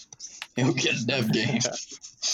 all right, couple topics left, not much. Um I do want to go to this one. We are going to bring one slice into this. It is the podcast. One of my favorite slices, that cheese slice. Is there anything cheesy any of you see going on right now? Maybe something that needs to be watched, something that needs to be addressed, something gameplay wise that you see. I know Andy had something that he spoke to me about. He was he was fired up. He was ready to talk this podcast, so I will give him the floor in a second. But for the rest of you, and please relay this to Spencer, um, anything that needs to be looked at, anything that you feel is lame, maybe OP, anything like that. Obviously, user pastures comes to mind because of how much it's been bitched about in chat. I Mm-hmm. disagree. Um, but we will start with Andy. I will give you the floor once again. Um, I believe, like I said, I'm not the kind of guy that's gonna try to call someone out yet. Um, I've experienced excessive hot routing, and I've read the rule book a few times just to make sure I wasn't out of out of pocket, being a sore loser because I am a bottom feeder at the moment. Um, but I read it. It said like normally you you run the play like in the NFL, that's how they do it. But on crucial downs, if like it's like two hot routes every like third and short, I'm trying to get a stop to maybe go take a lead or get some momentum. And then here comes two hot routes, and like I kind of know what they are, but at the same time, like if I didn't call a play to counter that hot route, then I'm kind of screwed, you know. So it's I think hot routing needs to be looked at and addressed in certain games. And it, it fired me up. I was very pissed off. Emoji knows I was because I DM'd him about it. Yeah, you were definitely hot, and I haven't seen you kind of blow up, but you were blown up a little bit in the PMs. It was pretty funny. um, you know, there is another guy in here who abuses hot routes as well, uh, especially defensively when he sits in cover two. But we won't we won't go into that just yet because I have to watch that for another four quarters coming up. Really looking forward to it. Is there anyone else who has anything that comes to mind? Yeah, I mean, I'll, I'll talk real quick. I'll kind of just go on what um, Andrew was saying. The hot route thing, yeah, it can be frustrating. It's a slippery slope to really try to make this a a hardcore rule. Like it's one of those things where like you do have to go. Like if you if you thought it was really bad, you need to put your own you know data behind it, get some clips, show it, bring it to Adele, and do it because it's not something that you can easily have an argument with in main chat because it's not hundred percent that you know he's hot routing all the time. You know, you know we we don't get the play art after the play. You know, you'd have to go back to if he was streaming to check it, and you know, so it's just a really slippery slope to go down to start calling people out on all the time because there's so many other things that they can be doing pre-adjustment that isn't just putting a guy in a streak. I know you can see the run, the wide receivers make moves sometimes and do it, but it's not 100 percent that that's always what's happening. So it's a slippery slope to go down. But yeah, the cheesiest thing in the league is you know when someone just spams the same defense over and over again, and you know a team's just incapable of stopping it. Like I just don't know why a defense would you know use cover two when you know the other team just can't throw on it. I, it's dumb that they would keep using it. Right, It, it makes right. no sense. but when you're running cover two and then you hot route your middle linebacker to cover the deep third, you're no longer in a cover two, you cheesy fuck. It's a totally different play. So now you're in a cover two. Well, yeah, but you don't you don't run with your quarterback, so that spy is pointless. So yeah, I'm not going to not leave a the. spy. That's, He is no spy. There's no spy in that play. I have the same playbook. I know what you're running. The guy's supposed to be sitting in a cover two. You send him deep to cover the deep. I will show you the play. There is a spy as the other linebacker in that He should scenario have in that the dollar. third. Now you're creating a whole new play. How is that sim? Hey, And you do it every third down. beat it. All right. Okay. Wh- Give me two hours and I will. You cheesy fuck. Jake, do you have anything? Uh, no, you you know me. I've always been one of the more optimistic guys with how people operate on the field. I, I have had con- issues here and there. I since I didn't go first, I had plenty of time to think about it. I really can't think of anything. I've been in this league for eight years of my life, and I think where we are now uh, is as clean as we have ever been. There's little Hands things down. here. that- yeah, there's little things here and there. Moji, you've been here just as long as I have, man. You they, these games, my my issues with everybody I play are completely off the field when I'm scheduling with Metal Skull or I'm, you know, I have somebody do something in the chat or like it, there's never really on the field issues for me. Right. I can't speak for everybody else, but that's just how I feel. I, I feel we're, we're in a great spot in the red zone on the field. Even the little shit that I nitpick now is hands Oh down. my- it's not even compared close. to, Compared to like deal with. season 15, I'm playing Snoz, like it's night and day. Right. right, or Fan or some of those Yeah. guys. Yeah, it's, it's that was some real lobby bullshit. Like you load up to quick play, and it was brutal. Um, yeah, we're in a much better spot as a league overall. Um, I, do, I do think there are things that come up from time to time like that, but um, you know, there's a it's it's definitely a better space now. Um, I don't know if you guys want to kick this to Spencer, see if he has anything to add. Spence, any cheesy things you're seeing on the field that you would like to call out? Something that the league needs to watch? I'll be honest, man. I think uh, I think the gameplay, like like Jake, I think I agree with you once again. Um, the gameplay is, and I've only been here since like Madden 18, and I think the gameplay now just looks really good. Um, we've just thrown in the D line stuff that has been, you know, very well regulated. uh, you know, the live and pray stuff. You know, that's that's really there's nothing to that. You know, that's we've seen that in this league. You know, since I've been here, but it's never been an issue. But somebody, I mean, people have to find something because they're never satisfied. But I really think gameplay wise, there's nothing in particular that I can think of that is problematic. I think we're in a really good spot. We have a really good core group of guys, gameplay wise, um, and it's it's it's really good to see all of that come together. Definitely agree. There'll always be something like you said, but uh, maybe maybe guys like me and me, me and Moji are spoiled because of what we put up with versus what we do now. So uh, some Oh, of the, absolutely. some of the newer guys may see something like that's bullshit. Like you don't really understand really what bullshit is when No. it comes to red zone. But you you No. could be right. But I definitely agree. Everything is good. Awesome. Um, all right, cool. I wanted to keep this under two hours just for the listeners. Um, so we are creeping up on that quickly. Um, I guess we will end this podcast going with predictions unless there's another topic any of you would like to discuss. Um, but let's do playoff predictions. Um, I guess we will go with each person. And give me your Super Bowl and your winner. Jake, I'll let you start. All right, so I've made it uh, no secret whatsoever that the Cardinals will be representing the A- the NFC, excuse me, in the Super Bowl for uh, season sixty three. The AFC is a much tougher task. I I- have to take this moment to really emphasize how much I love the new NFL setup with the seven teams, with only one team getting a playoff. I love I love that wild card weekend is going to be phenomenal now going forward. Um, I I'm going to go the unconventional route. Uh, I'm never going to pick myself for one of these things. I don't know how many people are picking you, Moji, but I'm going to say we're going to see the New York Jets and the Arizona Cardinals in the Super Bowl this year.